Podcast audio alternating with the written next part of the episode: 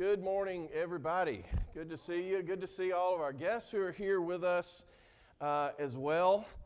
And uh, I know some of you have been wanting Miss Ola's autograph today after her nice interview on Thursday night on uh, More Wild Talk.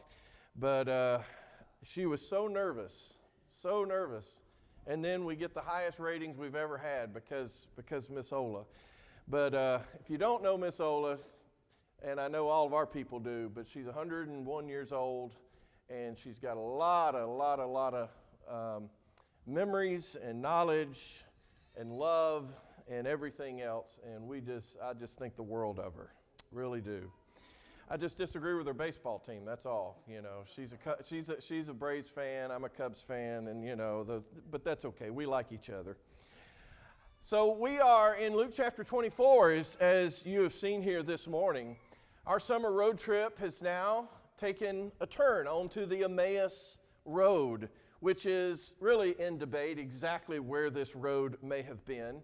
But it's here we do know that Jesus appeared to two disciples who, um, on the day of Jesus' resurrection, it's, it's the day he is resurrected. And and yet we see that, you know, there's the women. They that morning they had they had heard from the angels that Jesus had risen from the dead. But when we look into the text, we see that they are leaving Jerusalem on the Emmaus Road. And it's like, why why are they going away from Jerusalem? It's because they, just like the apostles, they did not believe the testimony of the women. And so they had given up hope. Luke says that they looked sad, if you notice that back in verse seventeen. And the reason is their expectation of the Messiah had not been fulfilled. How can a Messiah die? You know, where is this kingdom that, that Jesus kept talking about? And so they were just so disillusioned. As the story continues, we learn the name of one of the men, Cleophas. But Luke doesn't tell us the other name. Why is that? Don't know. But it wouldn't be uncommon for these Jewish writers to leave someone out so that we could put ourselves in the story. Because we too, at times, we are disillusioned. We are disappointed. We feel like maybe that things have not worked out the way we believe that they would as believers in Jesus. You know, someone in our life, they die, and, and we feel like definitely younger than they should have, and it's like, how could, how could Jesus allow this to happen? We know that he healed the sick. We know that he raised the dead. Why my loved one? Or, you know, I, I've always been faithful in giving the first to back to God every week, and so so how can I be laid off from work? I thought as long as I put God first, I would always be blessed financially. That didn't work out. Or, or you know, the Spirit of God is said to come and have lived in me.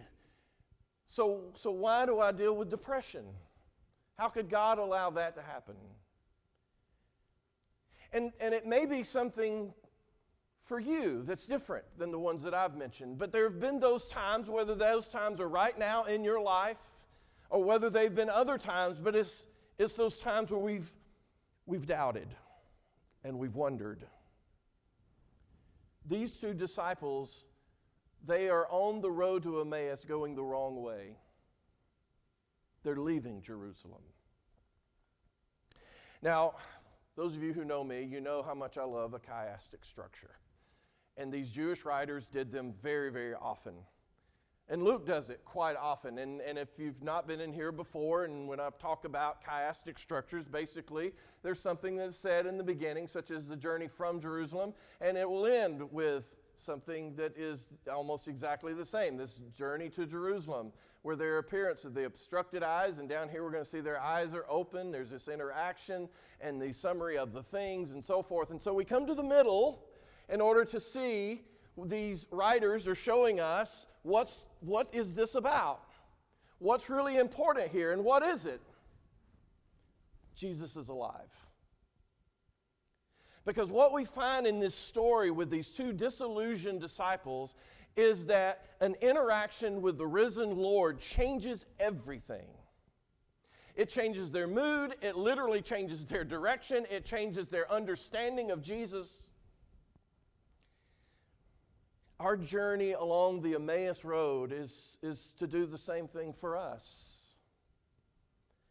Jesus seeks the downcast. He seeks those who are disillusioned, those who have doubts. He is the good shepherd, and he comes to seek his own. He comes beside them, and he listens.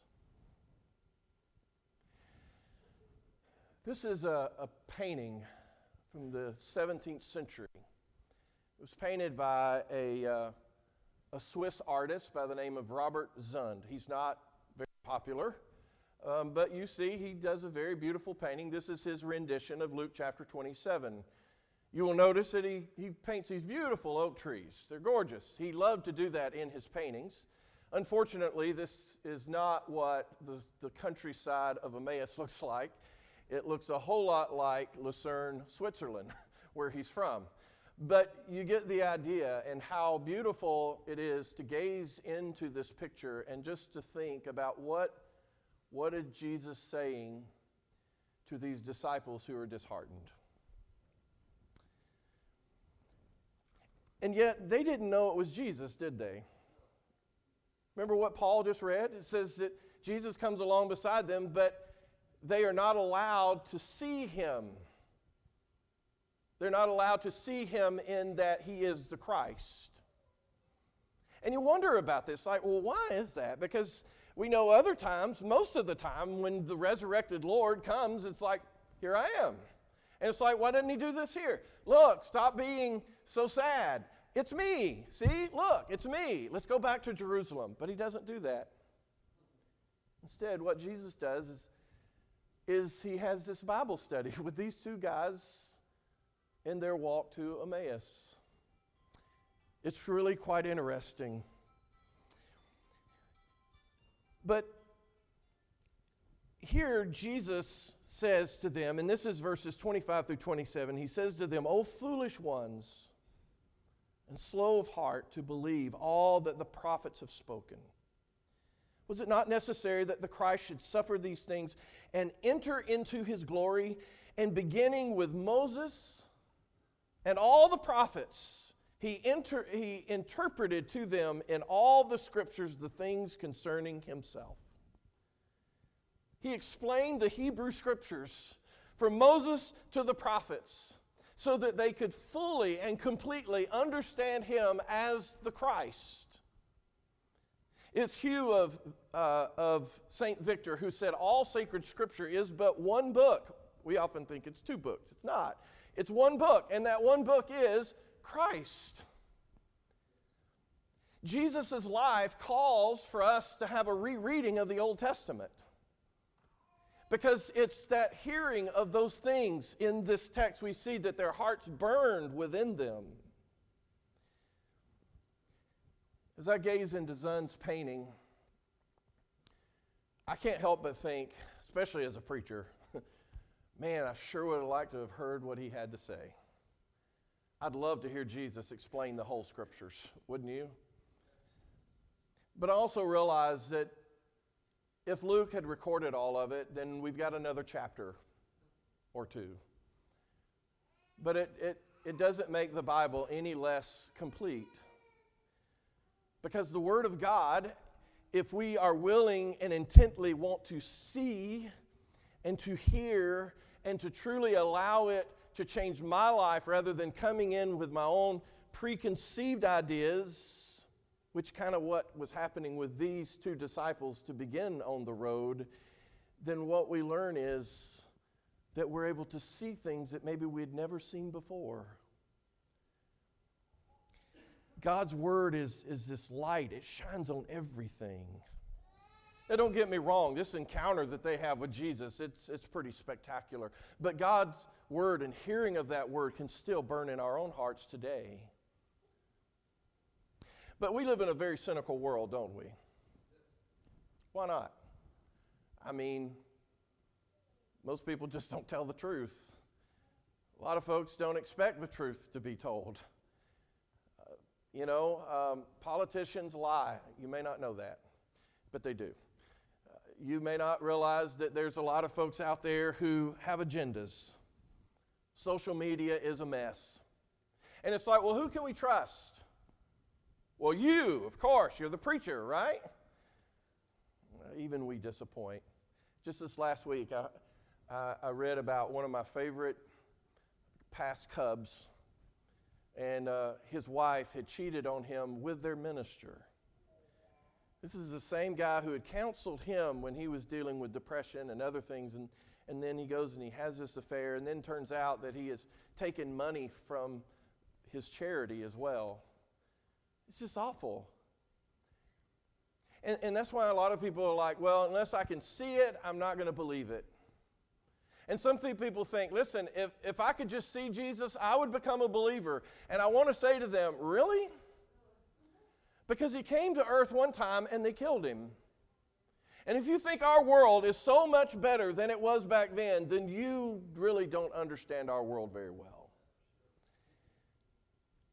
Thousands of them saw and witnessed Jesus' miracles, and yet many of those same people yelled for him to cruci- be crucified. You see, seeing is not believing. And it's like, well, if seeing's not believing, then what is? Well, what we learn, Paul tells us, that hearing is believing.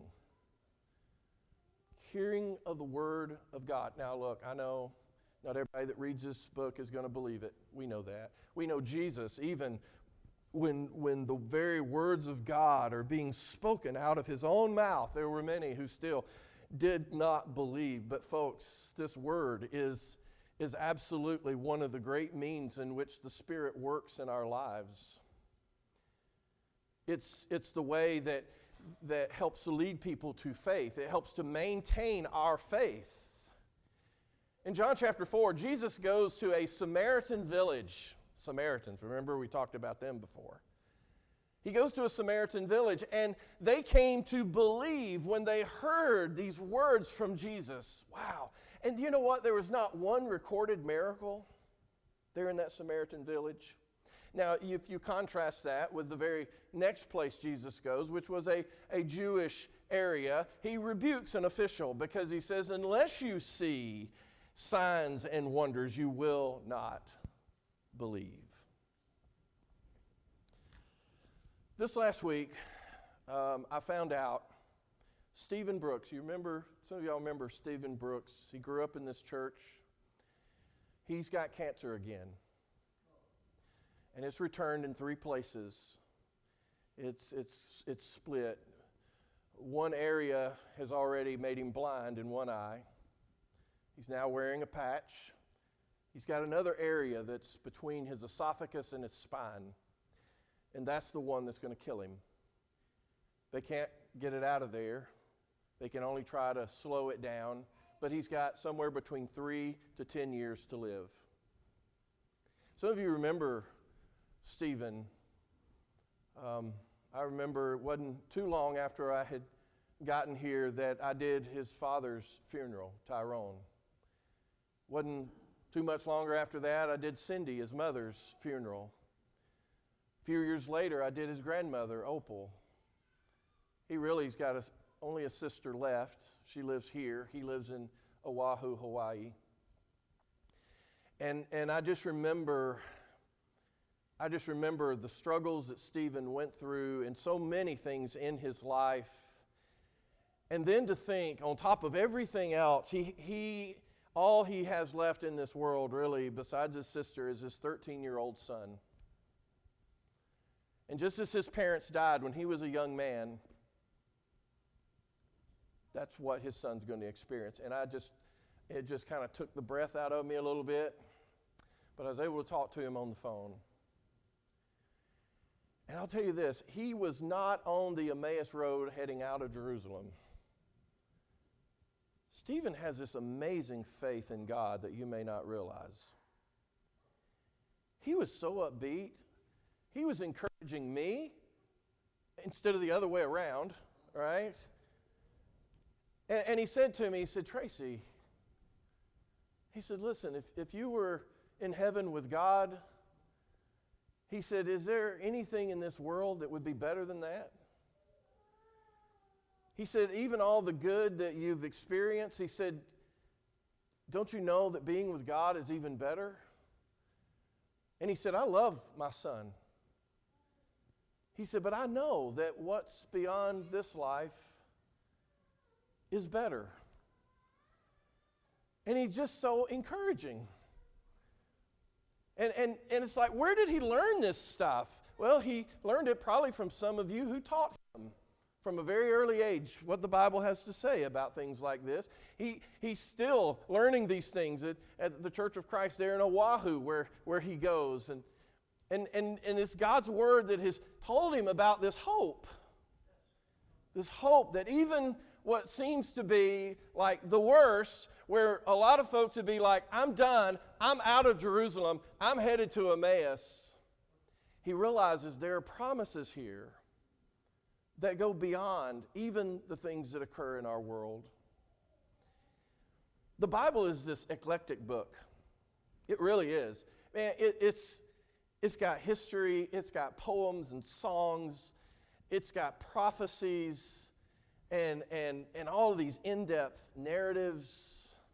And if you just single out one particular area or you're just reading one particular section, let me tell you something. You're going to miss out on a lot of what God wants you to know about him. You really are. Jesus, he isn't interested in, in just giving us some laws to follow. He, he wants to walk with us. He desires to be with us. Jesus may not be physically present with us as he was with those two disciples, but rest assured, he sent his Holy Spirit to come and to reside in his people. His Spirit is the one who is the author of this great book. His Spirit is the one who continues as we read that he helps us in understanding the things that God has told us, and helping us to put these things together if we want to see, if we are willing to just go to it and lay apart all of our own ideas of what we think it should be and just let it speak to us.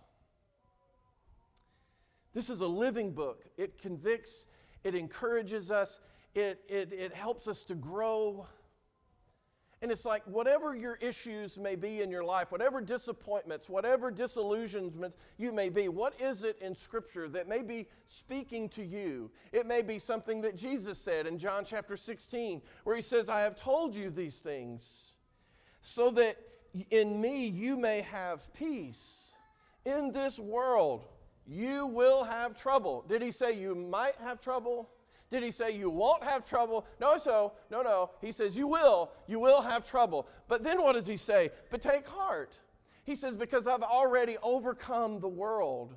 Or maybe it comes from Matthew chapter eleven, where Jesus says, come to me, all you who are weary and burdened, and I will give you rest. Take my yoke upon you and what? Learn from me, for I am gentle and humble in heart, and you will find rest for your souls. Or maybe it's something like Romans eight in verse twenty-eight, where he tells us all things are going to work out. All things are going to work for good to those who love the Lord, those who are called according to his purpose. That's the Emmaus Road. It's walking along this road and our discouragements and, and our disheartened and the things that we, the unfulfilled expectations. And it's just getting and digging deep into God's word and finding out what is it that God is wanting to say to me as I walk along this, this road. Here's another picture from another artist. It was three centuries before. It is an Italian artist. Now, he is very well known, Caravaggio. You may have heard of him before. You ought to look up his stuff. He's got some pretty amazing things. And it doesn't mean that, you know, everything you see in Christian art is going to be biblically accurate. I don't know if this was here. I don't know if there's a, there was a servant there. I don't know. But here's what he was drawing, and this is what this picture is all about. This is his view of the Emmaus experience, except he doesn't take it from the road. He takes it from when they arrive in Emmaus. And this is the moment when Jesus breaks bread and their eyes are open. They see Jesus, but it's right before he vanishes. Isn't that cool? Art is really cool. You may not get into it. I love it. What a moment. But you know, if you read the story, when they arrive to this, the disciples' house, Jesus acts like he's just going to keep walking. He wants to be invited in. Even though Jesus has come to them, he still wants to be invited in. And folks, it's the same with us today. He walks with us. He's trying. He's doing everything he can to lay before us. But eventually, we've got to decide, is, am I ready to just absolutely have fellowship with God? I've got to invite him into my life because he's standing there at the door and he's waiting. So what happens when they invite him in? Oh, this is so good. L- listen to this. When he was at the table with them, he took the bread and blessed it and broke it and gave it to them. And their eyes were opened. And they recognized him, and he vanished from their sight. Luke's gospel is so unique. I love these gospels. They all write in different ways. Luke makes a real distinction between eat bread, which he mentions in various places, and breaking bread. And anytime you see the breaking of bread in Luke's gospel, there is a four-part formula. We see it in the uh, in the feedings and at the Passover meal where he institutes the Lord's Supper. And all of this is supposed to be brought together. The taking, the blessing, the breaking, the giving, the taking, the giving, the breaking, the giving. You see it. There's just a pattern that is there. And then Luke writes another book, which goes along with Luke, by the way. It's supposed to be Luke Acts, but we split it later on in history. But guess what Luke does there? Every time he talks about this breaking of bread, he's talking about the disciples and they, when they came together. And what we often look at as communion. Now, the question is, what happened in this breaking of bread here in Luke chapter twenty-four? What, what all of a sudden they're able to see. What, what is it Luke is trying to show us and teach us here? That the living Messiah is made known within the community of disciples when we break bread. When followers of Jesus are gathered around the table, he is present, or rather, he is revealed. What did Jesus say earlier at the Last Supper? He says, "This bread is my body, and this cup, it represents the new covenant of my blood." And then Paul later on gives us a little bit more understanding of what was happening here as well, that when we eat the bread and we drink the cup, that we participate, we actually commune with the one who gave himself for us. The bread and the cup does not change nature. Some, some have taken it that, you know, all of a sudden it becomes the flesh of Jesus and the blood of Jesus in a literal sense. I don't I don't believe that, but neither do I believe that, that these elements are to be taken symbolically either. I don't believe that it's it's just something that um, you know is a cognitive remembrance. This is the means in how we experience Christ and how we participate in the reality of the new creation that came at the resurrection of Jesus Christ. It is that he has won. It is that death cannot win. What has you discouraged in this present world? What is causing you to doubt? Is it some kind of death? Is it some kind of health issues? Is it something financially? You know, what, what is it that has created these problems in your life?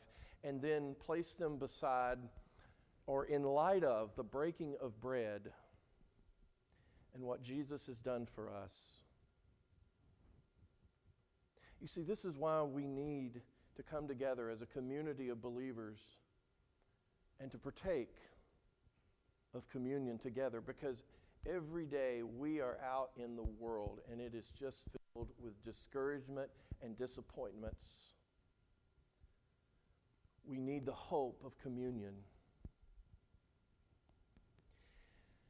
I know some of you are going to be shocked by this, but the Emmaus Road really goes back to the Garden of Eden.